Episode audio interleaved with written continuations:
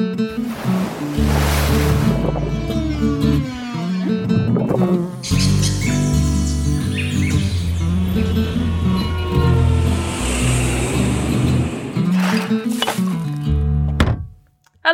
and welcome to For What It's Earth, your nature, environment, climate change, sustainability podcast, which has a look at different topics. We break them down and we ask, you know, is there anything that you and I can do to make a little bit of a difference? You know, save the planet just a little bit. My name's Emma. I'm Lloyd, and this week we are illuminating all the issues around light pollution. very well done. Very well done. Thank you very much. I can't think of any other puns. That might just be it for the whole episode.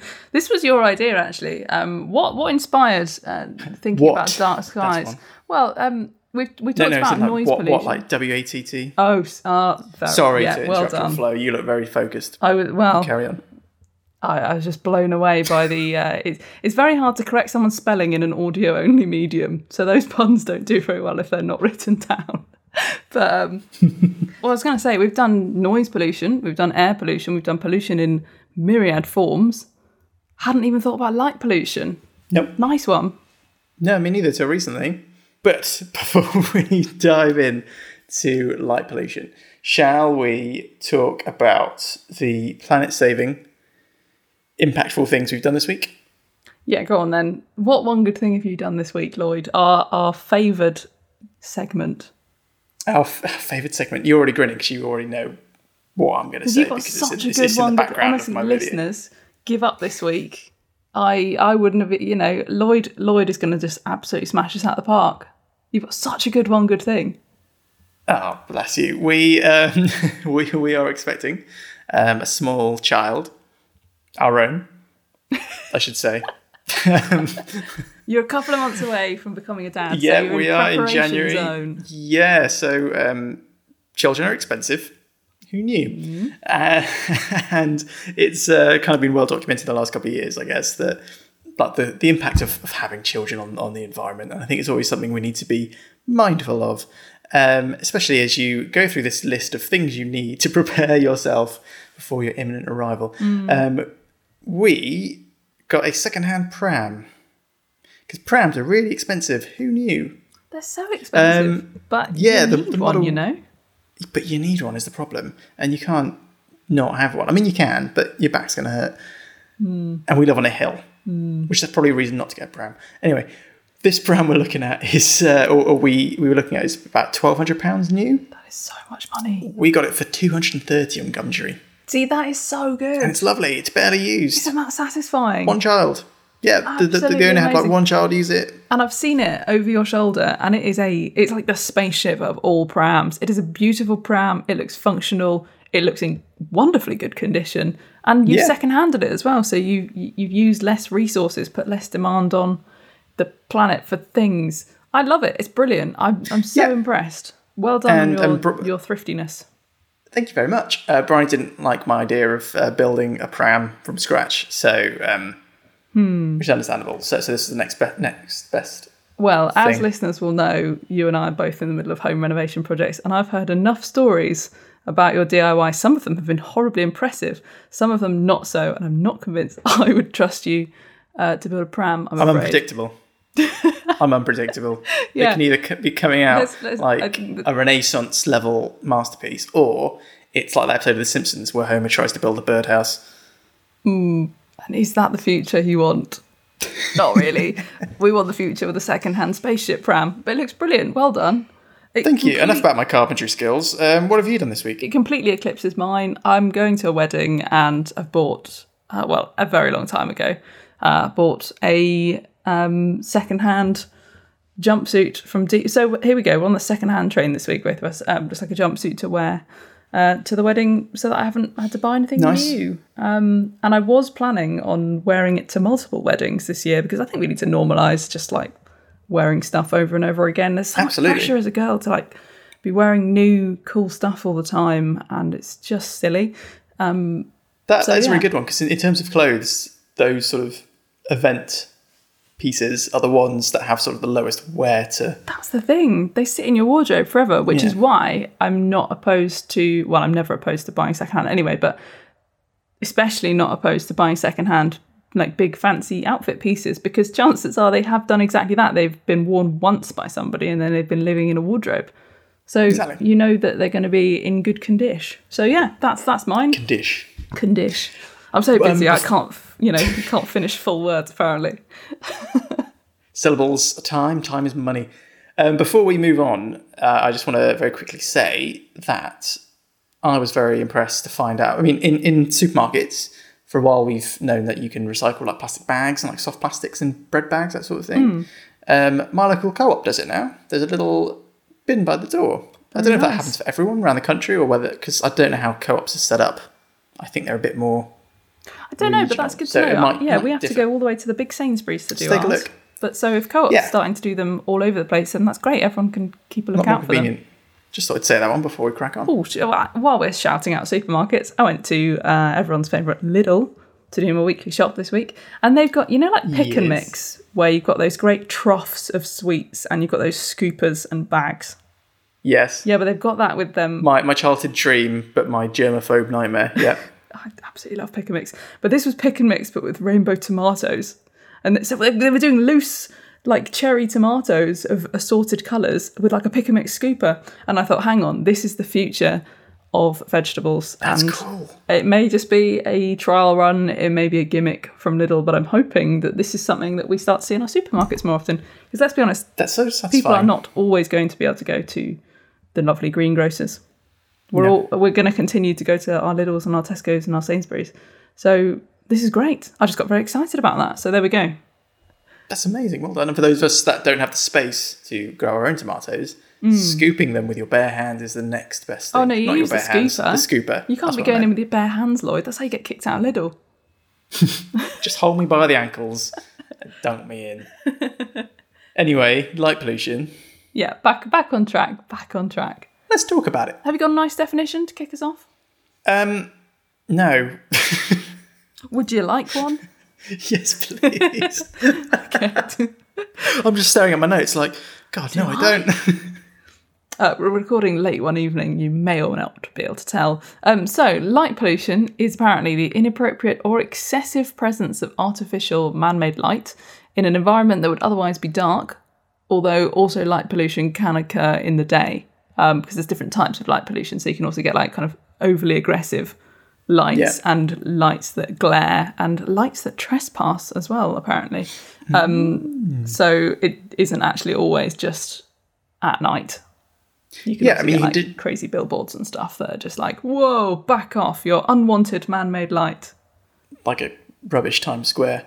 Um, Yeah, Light pollution can usually be categorized into direct and indirect. So, direct light pollution sort of originates from the light source and comes at you all aggressive like. Um, oh, the hand motions. Indirect. aggressive, aggressive light. And indirect light pollution is usually light that's diverted by reflective surfaces, so like off the streets and things. And it's um, it's actually this indirect stuff that gives us the sky glow. So you know, like if you're on a hill overlooking Yeah. a city, or you're like driving into town or something, you just get this massive glow above the Mm. city. That's usually caused by the indirect stuff. Um, so not even necessarily street lighting pointing upwards. It's usually from street lighting hitting like the roads Mm. and being scattered back off. I Um, once saw street glow in Norway and thought I saw the Northern Lights, and then someone pointed out that actually there was just a town over the other side of the mountains, and I was so disappointed, so disappointed. But that is exactly a. Uh, I'm gonna I'm gonna pin this in. That's a good anecdote to show how pervasive street glow can be because it wasn't you know you're not at like a football stadium and they're blasting like lights up into the sky this Yeah. was just a generic settlement like a If it makes you feel better, yeah I was reading a story. I can't remember when it was. It was I don't know, probably like twenty years ago. Um, there was an earthquake in. Oh, this is the worst story because I can't remember any of the details. Like San Francisco or something, um, and it, like knocked out the power grid. Oh, we've read the same story. This is such Oh, a good did story. you just know the details? Yeah. Where it was and when? It was it was in California, I think. But I can't California, and do you know when? Ah, like 1990 When it- or something, was? 1997, somewhere in the go. 1990s. Ah, I was close enough. Um, and all these people rang um, the emergency services saying there's mysterious clouds in the sky. Um, and when they investigated, it was the Milky Way. Just never seen the Milky Way. People living in cities, they've never seen the Milky Way. Um, Oh, at least I didn't do that. Mm, did I? Oh, yeah. Does that, it's that not does make me feel a bit less stupid? But actually, it's to not be surprising fair, that happens because have you ever seen the Milky than- Way? Yes, Where did you see it? Not in town, that's for sure. But this is the thing. I think unless we go somewhere specific to see the Milky Way, many of us in our lives do not ever see the Milky Way. That's it. I, I remember when I first saw it, and I, until I saw it, I didn't. It didn't occur to me that you could actually see it so clearly. I thought it was going to be some really faint, Mm. you know, A dusting. Dusting, uh, maybe like high collection of stars in places. But it's so clear. It's amazing when you go to the right spots. But it's not surprising that people don't see it. More than eighty percent of the world population, and in USA and Europe, that rises to ninety nine percent of the population live under light polluted skies. A third of humanity, the Milky Way is hidden from at any one time. Mad, isn't it? Yeah, and it's getting worse. So apparently, light pollution um, is increasing at rates of more than. Can can you tell I'm reading this off a sheet and not from my memory? light pollution is increasing at rates of more than forty percent in the developing world, and shoot, I haven't got the rest of that stat. I've also got forty percent in the developing world. In the I've got a similar stat. Shall I swoop in and stat say? yeah, It's honestly, honestly, it's like you're, it's like you're reading my notes page. do it and make it really seamless. Can you tell we don't discuss our findings before we uh, before we do the read? We just turn up and see what each other thought was interesting that week. I literally just print out articles and read them for the first time during the podcast, and I'm just like, oh, I surprised myself. this while I'm reading them. paragraph will do. Yeah. So there was some there was some research done by our lovely alumni at Exeter University in uh, this year. It was published, and they said that actually light pollution has increased in the last 25 years uh, by 49% globally. Now that is quite a lot. Now that is a scary stat of its own, but That's a scary stat. I'm gonna I'm gonna I'm gonna I'm gonna wrap in. I'm gonna hone down on this. This was taken from what satellites are able to observe of light emissions, but satellites do not take into account blue light. And Yes. we'll probably go into a lot more stuff about blue light. But one of the things that is quite prominent when we're talking about light pollution as an issue is that we've started switching streetlights basically from sodium vapor lighting, which is very yellow and emits a yellow light, to LED lighting, which emits white light, which has got all the spectrum, but it particularly has quite a lot of blue light in it. We'll slide back to that in a bit. But essentially, what this means is there is even more light being bounced down, and the satellites aren't picking up all of the blue light. So, Exeter University have gone, right, well, we can't pick it up, but we're imagining, well, you know, more technical than that. They've done some Yeah. maths. But actually, it could be more like 270% increase globally and up to 400% increase in light pollution in certain regions, so really dense cities. That's a lot, man. That is a lot Yes. in 25 years. Yeah, it's absolutely mad. I mean, so we're talking earlier about direct versus indirect light pollution.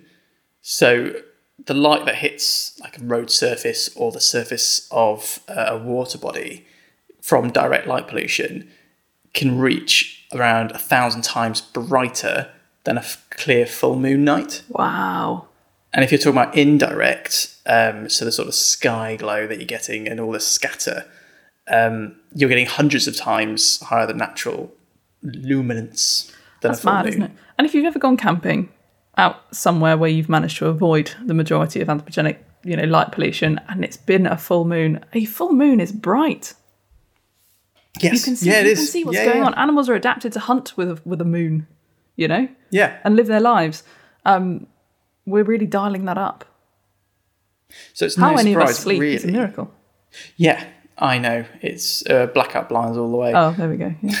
So it's no surprise that um, not only do you get impacts on human well-being, so we mentioned not being able to see the stars. For me, that is an impact on human well-being, um, and uh, sleep deprivation. And uh, there've been all sorts of studies in the last uh, decade or so about blue light and how that can affect us. Um, a lot of us have now got blue light filters on our laptops and our phones for exactly that reason. Um, but think about the animals. Always comes back to nature here. So it impacts, um, gosh, if you just do a little search on your um, search engine of choice, many are available. You can go for a job at the BBC. We're not currently sponsored by a search engine, but if we were, it would be Ecosia, who plant trees with every search. I like it. A little plug for Ecosia. Um, so, I mean, light pollution has been linked to effects in um, seabirds, for example, because seabirds are highly attracted to artificial light. um, and there have been documented strikes against light sources. Um, it impacts hunting, migration, uh, mating, uh, feeding, ability to hide from prey. Um, same goes in insects, in um, bats. The effect of like how well bats can capture prey because they normally do so in the dark and they're very good at it because they use echolocation and Mm. other things not can't necessarily. Um, But they've got super sensitive eyes, so Yeah, don't, exactly. don't tend to hang out in the light. So it Yeah, reduces their feeding times and feeding areas and locations. Yeah. yes, what you said. Yeah. Do you want some more on bats? I've got another bat. A Yeah, bat you got some good fact. Do you know what? bats. Are quite cool. We should do uh, an in-depth look at bats one day. I think they'd probably be more interesting than we reckon. So actually, we don't tend to get it so much in the UK, but there are a lot of types of bats in like South and Central America who are actually vital for pollination. They feed on flowers. Um, very, very cool. I actually first learned this at Bristol Botanical Gardens. Uh, shout out to them. I got to hang out with a scientist who was working on bats and bat pollinator dynamics.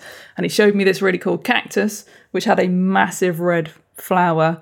And essentially, the shape of the red flower was great for a bat to kind of creep into, get its nectar, pollinate the flower, crack on. Um, yeah, really, really cool. But if you're messing with where and how a bat will feed, you'll also mess with things like the pollination dynamics that are happening in a certain, you know, area. Um, and it's the same with moths because actually loads of flowers Yeah. are night pollinated. We just don't know as much about them because it's really hard to do uh, studies on things when it's dark uh, without turning the lights on and trying to work out what they're doing. But actually, there are so many species of moth and so many species of flower that rely on moths and are night flying things. Uh, that Yeah. if we start flooding all of our all of our streets, all of our like pathways, all of our hedgerows with light, uh, it can really confuse you know moth predator, not moth predator. Um, it can really confuse moth feeding and breeding patterns and Yeah. systems and yeah. Well, it's interesting that you're talking about the effect on plants because you're talking about an indirect effect. But I was really interested to find, and this never occurred to me actually, because I sort of I already knew that light pollution had an effect on all sorts of organisms, whether they're on land, in the air, or, or in the water. But um, plants d- can be directly affected by changes in light cycles. When you think about it, they've had millions and millions of years of evolution of quite stable light regimes of darkness and light. So, uh, oh, so many different plants have been found to be sensitive to artificial light. Um, it can affect their flowering, how well they grow. Um, so, s- some flowering plants flower sooner, some don't flower at all. The bud burst, it's called, in, in urban trees changes in timing depending on how bright the surrounding light is. And day to day, plants kind of build up um, a, a- level of damage by doing all these uh, photosynthetic reactions. Um, and how long they get of darkness can be really crucial for how long they get to repair from these stresses in their normal day jobs.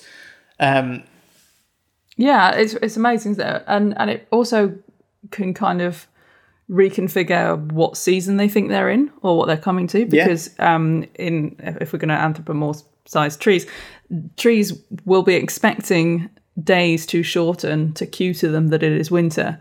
And that cue of getting less light hours per day tells it basically to shift away from growing and ag- away from creating loads of sugars to kind of instead into hunkering down mode, getting ready to get through the winter and not freeze Yeah. uh, and not have all of their new growth uh, be damaged. Um, so, in effect, if it's still in that growing phase because it thinks that it's still experiencing or it is still experiencing quite a lot more light than it would naturally be doing at that time of year, it might not actually be ready to hang out and winter uh, and can be quite damaging in terms of like the long term life cycle of a tree. I saw Yeah, this crazy it's picture of a tree actually that was like next to a street light and it was autumn and it had dropped all of its leaves on the side that was like away from a street light but on the side that was next to the street light it had kept all of them on their autumnal reddy browny colours. It's very, very direct and obvious. it was a good image. It was a good image to illustrate what is potentially happening.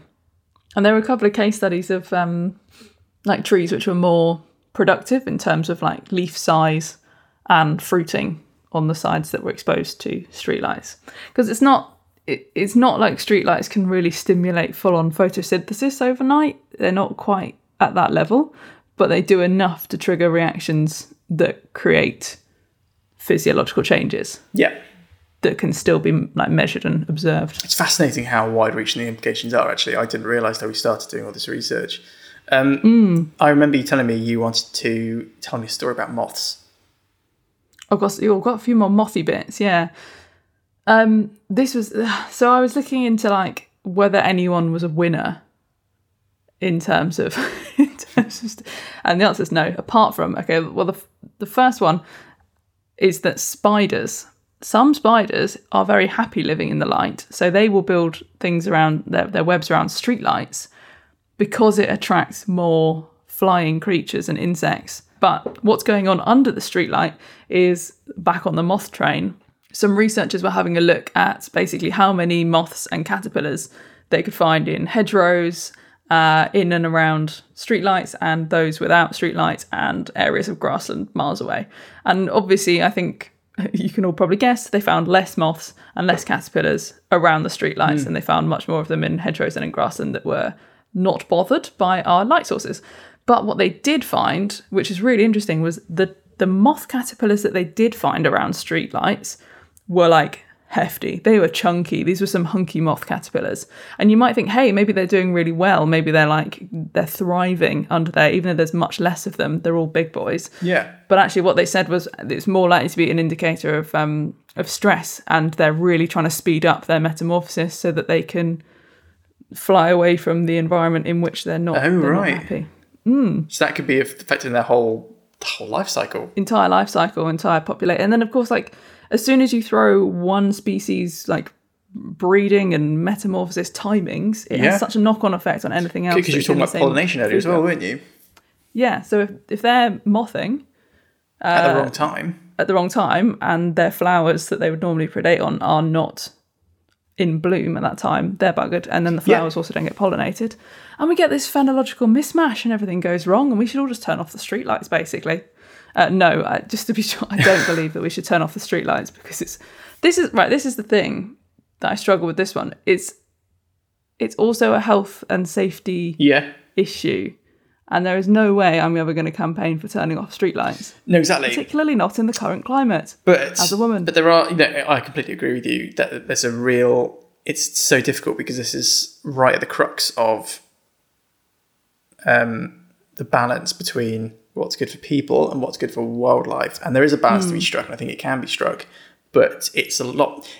It's funny because on the one hand, light pollution is the easiest source of pollution we can fix. We just turn the lights off, and straight away we're back And to then the normal. purge happens. Women don't the go purge outside happens. anymore. Yeah, exactly. But but then it's also the one with yeah, the no, it, it's completely that. It's so hardest trade off because with sound pollution, I mean, it's a bit harder to turn off sound, but there's no benefit to have to, anything for having all that sound around. For example, or the Mm. same with chemical pollutants. There's no benefit for any like it's it's a No. lose lose all across the board. But for light, it's something that it's polluted, but one Actually we kind of need. need. genuine use. But there yeah, are ways real- that we can balance that. We'll get onto that later, I think, as well. But yeah, I mean, there are ways that we can make our light yeah, better. for sure. But um, when you talk about that study with the moths, um, Hmm. it's quite interesting that there's that's even worse for LED lights because they found it- it's, it's, it's still worse under like the old sodium orangey lights, but Hmm. it's even worse under the LED lights by the road, um, yeah, which poses another problem because we're rapidly rolling out LED lights, both indoors and outdoors, because fantastic, they're, co- they're cost saving, they reduce our carbon emissions, they don't give off unnecessary heat as a byproduct. They're, Hmm. they're honestly fantastic. Um, except except, except they throw out more wavelengths of light and Yeah. cause even more mess in that regard. Yeah, the- the original so hard, isn't LEDs it? were just Because they're, like they're installing them and green. everywhere because it's the eco option, and now there's yeah, and now there's a slightly non-eco knock-on effect. Yeah. Yeah. I mean, the, original LEDs when they were first produced were either red or blue or green. But now we've got these fantastic high power white LEDs. Hmm. Um, if you've had a BMW driver come at you on the other side of the road, you know exactly what I'm talking about because You probably they, they need to fix their ble- beam level. Um, Yeah. I would argue that that is trespassing light pollution. yes, it is. Yeah, citizens arrest. Um, but yeah, these these white ones give off a lot of blue and a lot, of white light. And as we were saying earlier, blue light especially has been linked to a lot of human health problems and uh, more directly impacts animals. And generally has a greater impact because it's closer to sunlight. So hence animals get more hmm. confused. Yeah, essentially, we're used to only getting blue light in the sun. So our bodies react, our brain's reaction to seeing blue light is great. It's daytime. I'm awake, and all of the things that happen when I'm awake should Yeah. now happen in my body. So particularly when, I mean, the conversation a lot has been, well, stop looking at your phone now before bed because your phone's giving you blue light, and then that's messing with your ability to sleep. And if it's if it's messing with our ability to sleep, what do we think is happening to all of the other creatures Yeah. that have also evolved to live under Who don't sun? understand what It's- lights are. yeah, it's it, it's all it's all exactly the same problem. Um, as a counter to that, or, or in a similar vein to that moth study, I was reading one about a road in Worcestershire um, a couple of years ago, and so there's been some research that bats avoid white light. They try and avoid those areas lit by white light, as we were saying. But this research in uh, Worcestershire, they trialled um, bat-friendly red lighting Okay. because the red wavelength was fine. They don't care about that. It's you know, they um, generally don't even really. Well, I'm not sure if they don't see the red wavelength or if they're just not. It doesn't cause any chemical change in their bodies in the same way.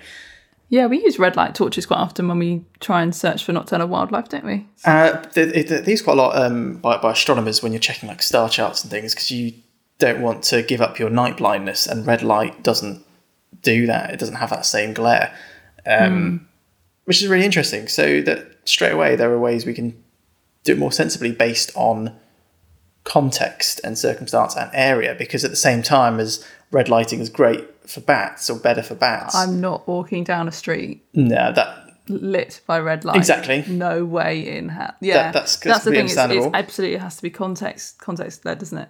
Yeah, Um, obviously there I are some plants where uh, red street lighting is worse for them than other colours of street lighting. So it's a delicate balance Hmm. with humans obviously thrown uh, very rightly into the mix. Um, One of the pros I read for LED lighting, again, purely on a human context, was that because it produces white light, it means much greater visibility for us, for humans, particularly as we get older, in our vision at night. So, particularly if we're talking about like driving, it helps.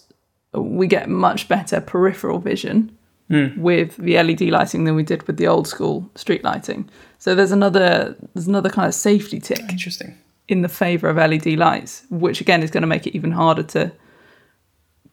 I, I mean, I, I- like you said, I don't want to get rid of LED lighting at all. That's not that's not where we're at. We're at trying to minimise the impact of LED lighting because it feels like almost every city, every street at the moment is installing LED lighting. Yeah, and, and again, like I said, you can completely understand why.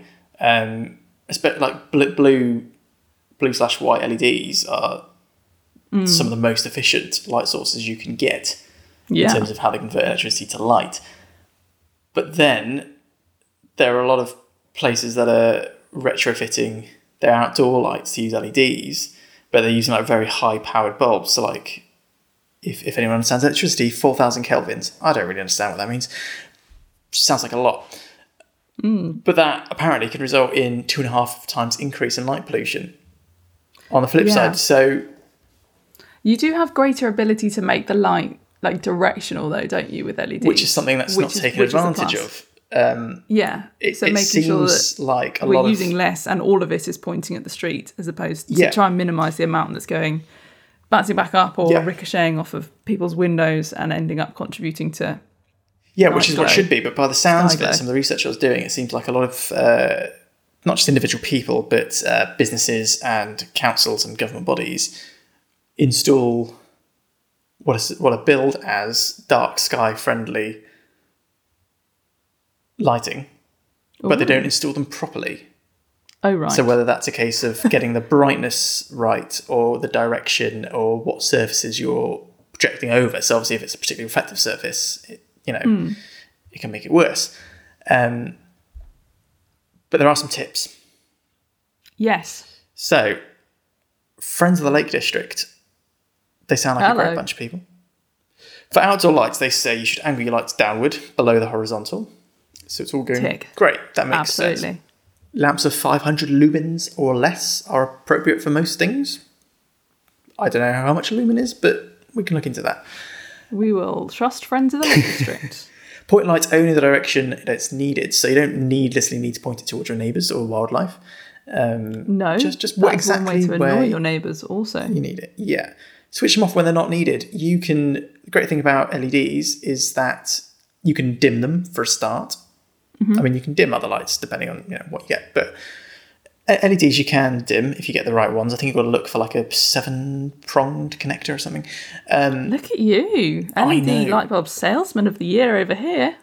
that's what um, trying to avoid your regular work does. You just start cramming about LEDs. Um, but you can also use proximity sensors if you're fancy enough. Um, Definitely. Mm. a lot of them do come with proximity. Like you can buy specific outdoor lights that would come with proximity sensors. Um, so in that vein, decide why you're installing these outdoor lights. Is it for safety, so you can see where you're going? Is it for security? If it's for safety, yeah, consider proximity sensors that are only going to come on when you need them. If it's for security, maybe consider dimmer ones, or think about using um, red-based lights or infrared cameras instead. Yeah, that's the thing. If if you're turn if the lights are motion sensor because they're a deterrent, fair enough. A blinding light is going to freak out whoever's trying to potentially break into. But again, proximity sensors can actually do that pretty well.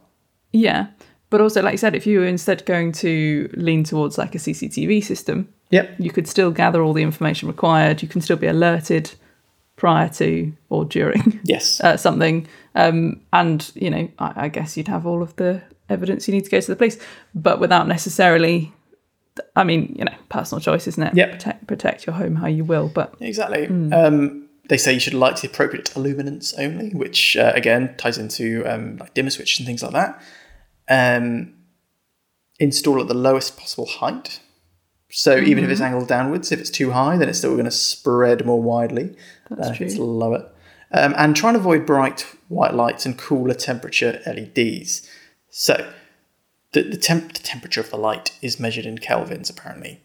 So if you use LEDs with a temperature of 3000 kelvins or lower, this should reduce glare and it should less emulate the daylight.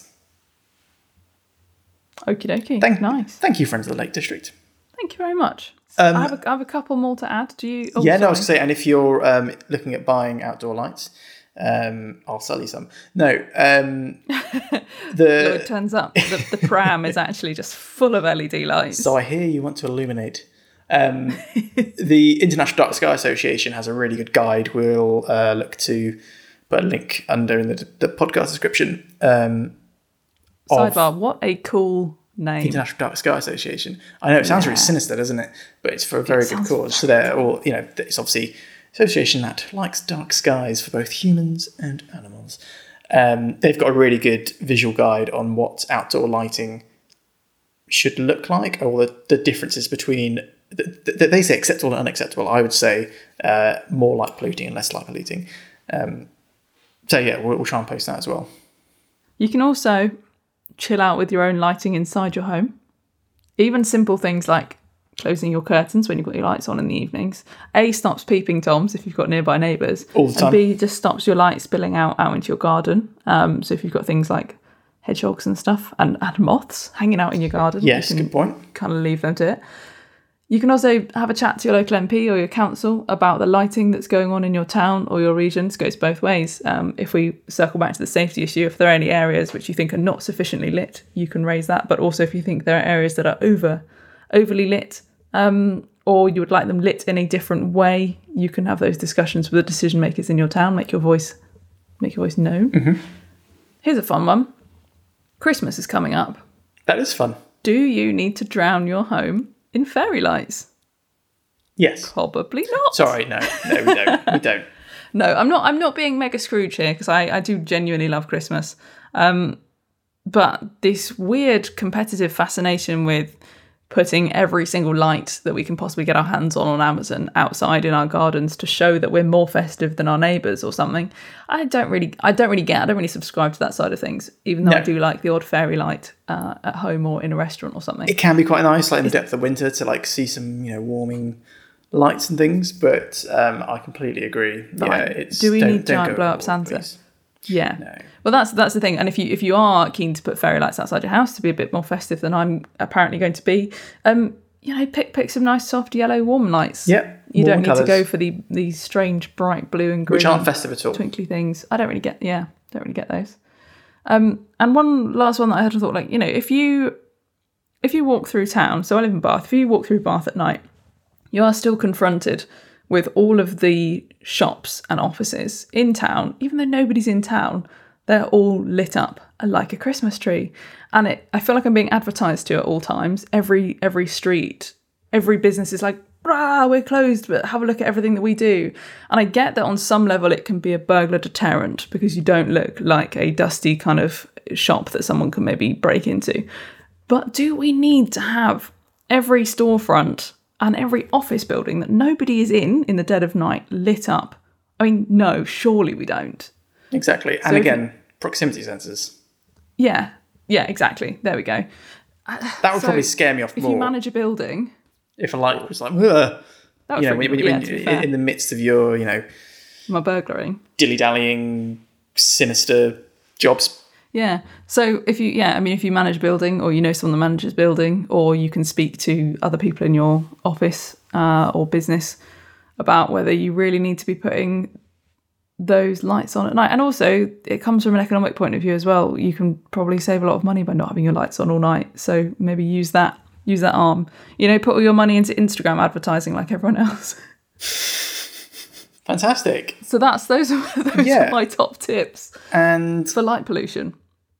You'll be happy to know there is now in the UK an all parliamentary group for dark skies. Is there? Uh, yes, there's a group in the in the UK Parliament dedicated to reducing light pollution, um, and their aim is to put the to put light pollution on a par with noise pollution, not in terms of severity of the problem, but in terms of how much we regulate it and recognise it as a problem. Um, it's always good to have groups championing issues. yeah, Very nice. and there are lots of dark sky groups um, all about, which is very lovely to see.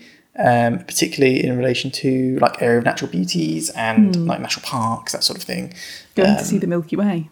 Going to see the Milky Way. Brilliant. Well, on that, you can get more from us uh, on our on our social media, can't you? We're on Twitter Yes. at What Earth Pod, and we're on Instagram and Facebook at For What It's Earth Yeah, yeah. Podcast. And Send us your emojis and your, your your gifs. And send us your one good things that you've done this week. I didn't Yes. manage to get on Instagram this week before recording to ask people what one That's because you've been in. Scotland having a great time. I've been on holiday. Yep. Um, How dare you? I didn't fly anywhere this year for my holiday. Does that count as my one good thing? That does. I think that's fantastic. Lovely. Instead, I bought a very diesel chugging van and lived in a camper for two weeks. No, it's lush, thanks. But um, yes. So I didn't remember or have time or really want to disturb my holiday to ask everyone on Instagram what they had been doing this week. So we haven't given anyone a shout out. So double up for next episode. Um, let Yeah. us know what one good thing you've been doing, and we'll give you. A And you've had an extra two weeks. They have to be ideas. really, really good. Yeah, I'm kidding. exactly. Small is fine. Come on, guys. No, every little helps. And of course, um, everything we say and um, do, the views we express um, within this podcast, not necessarily in general life, in this podcast um, are our own, not that of our respective employers. Just us. We thank them. Uh, fantastic. I think that's everything we've got to say. I think it might be. Yeah. Well, um, we'll see you in a couple of weeks then, guys. Thanks for listening. Well, Make sure you're subscribed and give us five stars and all the all the stuff that the professional podcasters uh, tell you to do at the end of their podcasts. Yeah. So uh, see you next week. Goodbye and turn the lights off on your way out. Bye.